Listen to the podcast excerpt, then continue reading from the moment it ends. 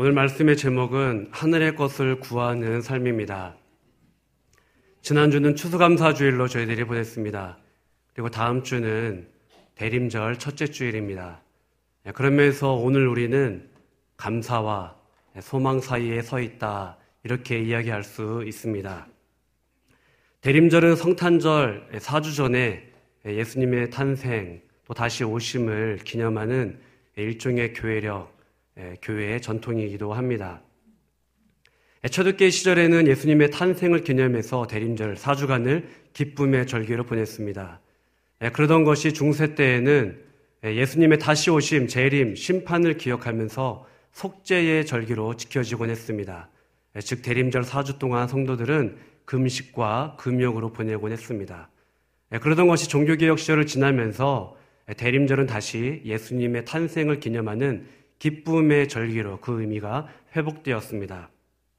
추수감사주의를 지나 성탄절을 기다리며 또 궁극적으로 예수님의 재림을 기다리시는 성도 여러분, 우리 영혼의 진정한 기쁨과 감사가 회복되는 다가오는 대림절 사주간이 되기를 간절히 소망합니다. 오늘 읽은 요한복음 7장의 배경은 초막절입니다. 초막절은 장막절 이렇게 불리기도 합니다. 이스라엘 백성들이 광야 시절에서 초막, 장막, 텐트를 치면서 그때의 시절을 회상하면서 보내는 절기가 바로 초막절 혹은 장막절입니다. 또 초막절은 수장절 이렇게 불리기도 합니다. 곡식을 거두고 저장한 다음에 하나님 한 해의 풍년을 주셔서 감사합니다. 이런 감사의 고백을 담아서 드리는 절기 그것이 바로 초막절 혹은 수정절이라고 불리는 절기입니다.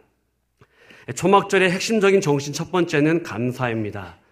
그런 면에서 초막절은 유대인들에게 추수감사절과 같다 이렇게 이야기할 수 있습니다. 지난날 광야 시절 하나님이 이스라엘 백성들을 보호하시고 또 인도하시고 햇빛도 주시고 물도 주시고 바람도 주시고 또 일용할 양식을 주셨던 모든 것들을 기억할 때에 초막절을 지키면서 이스라엘 백성들은 감사를 드렸습니다. 초막절의 두 번째 핵심적인 정신은 소망입니다. 어제도 우리에게 먹을 것을 주셨고, 어제도 우리에게 햇빛을 주셨고, 바람을 주셨고, 물을 주신 하나님, 내일도 앞으로 우리의 삶을 인도하여 주옵소서. 이런 소망이 담긴 절기가 바로 초막절입니다. 예수님은 바로 감사와 소망의 축제인 초막절에 오늘 말씀을 하셨습니다. 명절이 되면 제사장은 실로암 연못으로 큰 금 항아리를 들고 가서 물을 담습니다. 사람들은 종려 나무와 버드가지를 흔들면서 환호성을 지르죠. 은나팔을 든 제사장들은 나팔을 불면서 분위기를 한껏 북돋습니다. 이 거대한 축제 행렬은 성전으로 이어지게 됩니다. 그리고 제사장은 떠온 물을 성전에 있는 그릇에 옮겨 담습니다. 물을 부을 때의 초막절 축제는 축제의 절정에 다다르게 됩니다.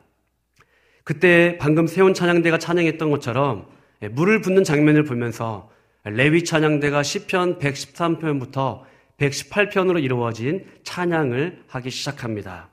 시편 113편부터 118편까지의 찬양의 핵심은 할렐루야입니다. 할렐루야, 할렐루야. 즉 하나님을 찬양하십시다라고 고백을 합니다. 그리고 이 찬양은 118편 마지막에 다다를 때에 감사하라 라는 것으로 강조가 되어집니다. 즉 할렐루야 이 찬양이 이제는 여호와께 감사하자. 사랑하는 성도들이여 여호와께 감사하십시오 하면서 감사를 선포하죠. 이것이 바로 초막절 축제의 절정입니다. 초막절에 부르는 찬양 일부를 저희가 뭐 그 찬양을 다 알지는 못하지만 그때 가사로 쓰였던 시편 113편부터 118편 중에 몇 구절을 한번 찾아서 읽도록 하겠습니다. 시편 113편 1절부터 3절까지 앞에 화면을 보고 다 같이 읽도록 하겠습니다. 읽겠습니다.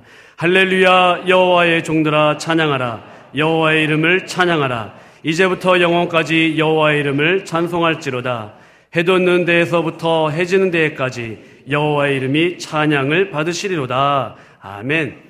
예, 또한번 117편 1절과 2절을 이어서 읽도록 하겠습니다. 너희 모든 나라들아 여호와를 찬양하며 너희 모든 백성들아 그를 송축하다. 우리에게 향하신 여호와의 인자하심이 크시고 여호와의 진실하심이 영원함이로다 할렐루야 아멘 세 구절만 더 읽도록 하겠습니다. 10편 118편 1절 25절 29절을 앞에 화면을 보고 다 같이 읽도록 하겠습니다. 여호와께 감사하라. 그는 선하시며 그의 인자하심이 영원함이로다. 여호와여 구하옵나니 이제 구원하소서. 여호와여 우리가 구하옵나니 이제 형통하게 하소서. 여호와께 감사하라. 그는 선하시며 그의 인자하심이 영원함이로다. 아멘. 이스라엘 백성들은 이와 같이 감사와 소망을 담아서 찬양했습니다. 할렐루야! 그리고 감사하라. 이렇게 찬양을 했죠 또한 인생의 길을 걸어가는 이스라엘 백성들은 인생의 공고함과 목마름과 고통 앞에 하나님께 이렇게 선포하며 노래하며 고백했습니다. 시편 118편 25절을 보면은 이제 구원하소서. 이제 구원하소서. 인생이 얼마나 고달픈지, 인생이 얼마나 어려운지 이제 구원하소서. 이제 구원하소서를 아람어로는 호산나라고 이야기합니다. 즉 초막절이 되면은 이스라엘 백성들은 성전 주변에 몰려들어서 할렐루야 할렐루야 찬양을 했습니다. 또 감사하라 그는 선하시며 인자하심이 영원하십니다라고 고백하며 찬양했죠. 그리고 하나님 이 땅을 구하소서 이제 구원하소서 호산나 호산나 하면서 찬양했을 것을 우리는 상상해 볼 수 있습니다.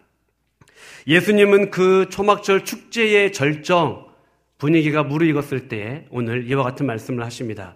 요한복음 8장, 요한복음 7장 37절 오늘 본문 다 같이 읽도록 하겠습니다. 명절 끝날 그큰 날에 예수께서 서서 외쳐 이르시되 누구든지 목마르거든 내게로 와서 마시라. 아멘. 초막절 축제의 절정에 예수님이 백성들에게 말씀하신 이 말씀은 마치 과거 이사야 선지자의 외침을 연상케 합니다. 이사야 55장 1절부터 3절까지 앞에 화면을 보시고 다 같이 읽도록 하겠습니다. 오호라 너희 모든 목마른 자들아 물로 나오라. 돈 없는 자도 오라. 너희는 와서 사먹되 돈 없이 값 없이 와서 포도주와 젖을 사라. 너희가 어찌하여 양식이 아닌 것을 위하여 은을 달아주며 배부르게 하지 못할 것을 위하여 수고하느냐? 내게 듣고 들을지어다. 그리하면 너희가 좋은 것을 먹을 것이며 너희 자녀들이 기름진 것으로 즐거움을 얻으리라 너희는 귀를 기울이고 내게로 나와 들으라. 그리하면 너희의 영혼이 살리라. 내가 너희를 위하여 영원한 언약을 맺으리니 곧 다윗에게 허락한 역실한 은혜이니라. 아멘. 오늘 성시교독 71번의 교독문의 내용이기도 합니다. 우리 인생은 목마름을 물로 채울 수 없습니다. 저는 오늘 아침에 일어나서 물을 찾았습니다. 어제 저녁에 많은 물을 마셨는데 오늘 아침이 되니 목이 탔습니다. 물이 과연 우리의 목마름을 채워줄 수 있을까? 돈으로도 우리의 공허함을 채울 수는 없을 것입니다. 이사야 선지자의 고백처럼 아무리 맛있는 것을 많이 먹어도 배부르게 먹어도 우리 영혼의 공허함을 채울 수는 없습니다. 이스라엘 백성들은 때때로 땅의 것을 추구하며 살아갔습니다. 혹은 세상의 것에 집착하며 살아갔습니다. 혹은 불안한 마음을 우상에게 절하며 자신의 불안을 우상에게 맡기곤 했죠. 그러나 우리의 인생과 영혼은 하나님만이 채우실 수 있는 영혼의 빈자리가 있습니다. 우리 영혼에 참 만족이 되시는 하나님께서 이사야 선자를 통하여서 이렇게 말씀하십니다. 너희 모든 목마른 자들아 물로 나오라. 하나님은 공고한 이스라엘 백성들에게 나에게로 오라 라고 말씀하십니다. 이어서 이렇게 말씀하시죠. 내게 듣고 들을지어다. 너희는 귀를 기울이고 내게로 나오라. 들으라 라고 말씀하십니다. 즉, 우리가 이 땅을 살아가면서 누구에게로 나아가야 되겠습니까? 또 누구의 음성을 들어야 되겠습니까? 하나님의 음성을 들으시고 하나님 앞에 나아가는 저와 여러분 되기를 간절히 소망합니다.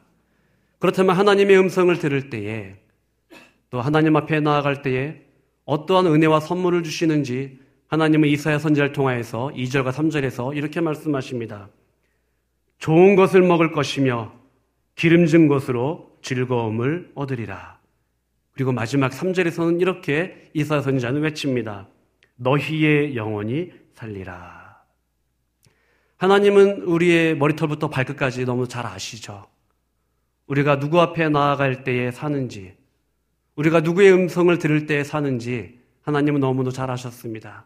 그래서 하나님이 이렇게 말씀하시죠. 내게로 나오라. 내게로 들으라. 사랑하는 성도 여러분, 인생의 고달픔과 목마름 앞에 세상의 것, 세상 사람을 찾아가는 것이 아닌 하나님께 나아가고 하나님의 음성을 들어 우리의 영원히 사는 저와 여러분 되기를 간절히 소망합니다. 다시 오늘 본문 요한복음을 살펴보도록 하겠습니다. 37절에 이어서 예수님은 백성들에게 이렇게 말씀하십니다. 38절 성경책인 앞에 화면을 보고 다 같이 읽도록 하겠습니다. 나를 믿는 자는 성경의 이름과 같이 그 배에서 생수의 강이 흘러나오리라 하시니 아멘.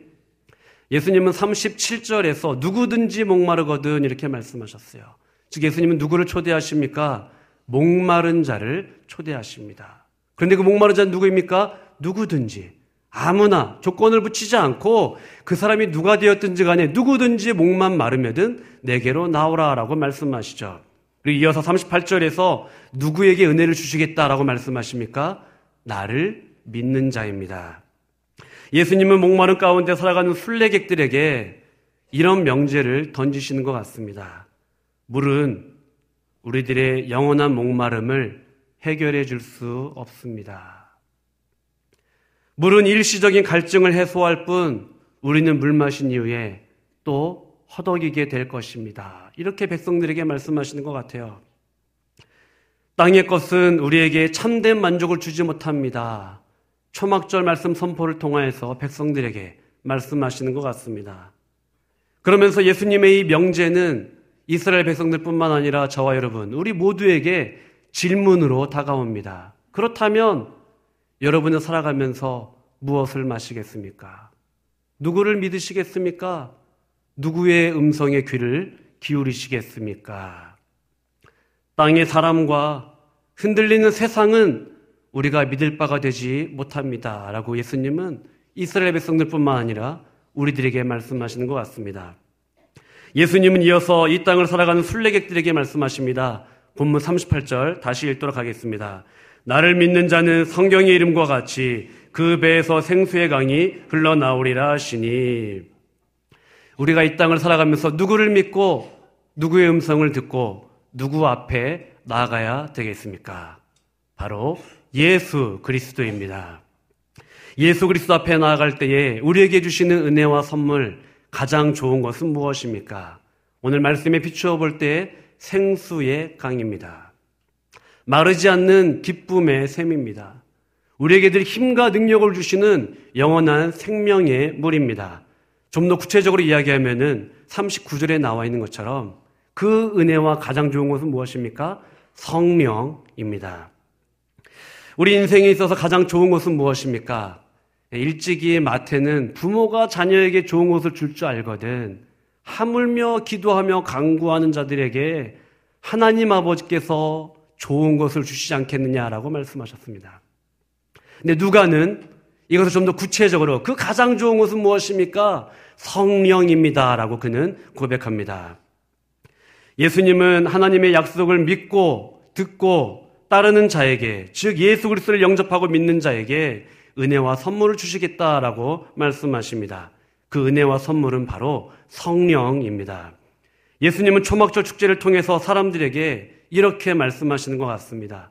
좀 더 과장해서 표현한다면은 사랑하는 성도 여러분, 하늘의 비를 내려달라고 기도하지 마시고 성령을 부어달라고 기도하십시오. 초목절 축제를 통하여서 이렇게 말씀하신 것 같아요.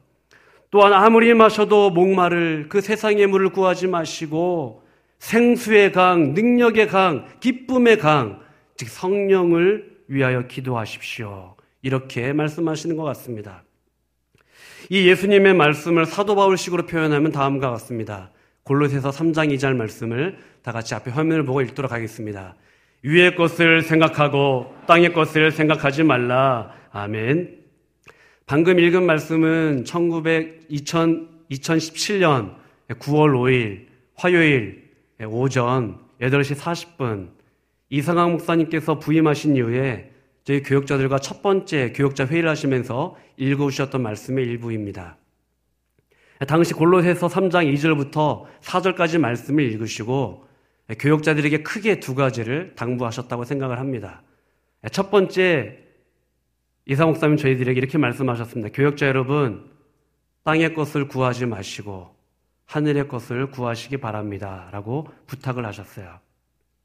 그리고 또 미국으로 출장하시기 전에 두 번째로 저에게 부탁하셨던 것은 교역자 여러분 교역자들 안에서 경쟁하지 마십시오. 라고 부탁하셨어요. 저는 담임 목사님께서 부임하시는 그 첫 번째, 첫 번째 회의 때 저희 교역자들에게 두 가지 부탁하신 이 말씀, 땅의 것을 구하지 마시고 하늘의 것을 구하십시오. 그리고 서로 경쟁하지 마십시오. 이 말씀은 먼저는 저에게 향한 말씀이지만 또 사랑하는 교우들에게 주시는 말씀이라고 생각을 합니다. 예수님은 이 땅을 살아가는 성도들과 순례자들에게 말씀하십니다. 땅의 것을 구하지 말고 저 영원한 하늘의 것에 소망을 두시기 바랍니다. 사람의 일에 함몰되지 마시고 하나님의 일을 구하는 자가 되십시오. 베드로에게 하신 말씀이기도 합니다. 사랑하는 성도 여러분, 우리는 추수감사주의를 지나 성탄절을 기다리고 있습니다. 또한 우리 성도들은 궁극적으로 예수님의 다시 오심, 재림을 소망하며 살아가고 있죠. 우리는 즉 오늘날 예수님의 탄생과 재림 사이를 걸어가고 있다. 이렇게 말해도 과언이 아닙니다. 그렇다면 예수님의 탄생과 재림 사이에서 우리는 몇 가지 질문을 던져봐야만 합니다. 첫 번째, 나는 무엇을 감사하며 살아가는가? 사랑하는 성도 여러분, 오늘 예배를 통하여서 한번 질문을 해보시기 바랍니다. 나는 무엇을 감사하며 살아가는가? 나는 기도할 때 어떠한 감사의 고백을 하는가? 혹시 땅의 것을 주셔서 감사하십니까? 물론 땅의 것을 주셔서 감사도 해야 되지만 우리의 감사는 그것을 넘어서야만 합니다. 초막절 축제해 주신 주님의 말씀을 통하여 우리는 또 두 번째 질문을 던져보면 좋겠습니다. 우리는 무엇을 구하며 살아가는가? 우리는 기도할 때 무엇을 구합니까? 물론 땅에 살기 때문에 땅의 것을 구해야 하지만 우리의 진정한 소망은 땅에 있지 않습니다. 언젠가부터 대림절은 재림을 준비하는 석제의 절기에서 종교개혁을 지나 예수님의 탄생을 기념하는 기쁨의 절기로 바뀌었습니다. 예, 물론 이것이 잘못되었다 이것을 이야기하는 것은 아닙니다. 예, 그러나 종교개혁 500주년을 지나고 있는 우리는 심각하게 몇 가지 질문을 던져야만 합니다. 과연 우리 성도들을, 우리 모두는 예수님의 재림과 심판을 기억하며 살아가고 있는가? 또한 땅의 것이 아닌 하늘의 것에 소망을 두며 나그네로 또 순례자로 살아가는가? 이것을 우리는 예수님이 오셨던 것을 기념하는 성탄절 또 대림절을 우리가 기념하면서 다시 한번 이 재림과 심판에 대해서 묵상을 해봐야 될 것입니다. 이 깊은 고민과 기도 속에서 예수 그리스도가 나의 삶의 주님이십니다. 주인이십니다. 라고 고백하는 저와 여러분 되기를 간절히 소망합니다. 우리의 삶의 주인은 누구이십니까? 세문안교의 주인은 누구이십니까? 한국교회의 주인은 누구이십니까? 바로 예수 그리스도입니다.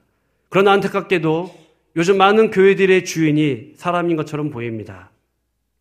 그렇기 때문에 종교교회 500주년을 지나고 있는 이 무렵에 우리는 과연 삶의 주인이 누구인지, 교회의 주인이 누구인지, 다시 오실 예수님을 생각하며 다가올 심판을 우리는 기억하며 이 질문을 반드시 해야만 할 것입니다. 사랑하는 성도 여러분, 땅의 것이 아닌 하늘의 것에 소망을 두며 재림을 소망하며 기다리며 깨어 기도하며 살아가는 저 여러분 되기를 간절히 소망합니다. 기도하겠습니다. 하나님 감사합니다. 우리에게 새 생명과 호흡을 주심에 감사를 드립니다. 땅의 것을 구하는 인생이 아닌 하늘의 것에 소망을 두는 우리 모두가 되게 하여 주시옵소서. 세상 것에서 감사를 찾는 것이 아닌 예수 그리스도로 온전히 만족하는 믿음의 종 되게 하여 주시옵소서. 호산나 이제 우리를 구원하소서. 호산나 북녘 동포들을 구원하소서. 호산나 위기와 흔들리는 가운데 있는 한국 교회를 구원하소서. 마라나타 주 예수께서 오십니다. 재림과 심판의 예수 그리스도를 기억하며 영적으로 깨어 하늘의 것을 구하며 성령에 붙들려 살아가는 우리 모두가 되게 하여 주시옵소서. 우리 주 예수 그리스도 이름으로 기도합니다. 아멘.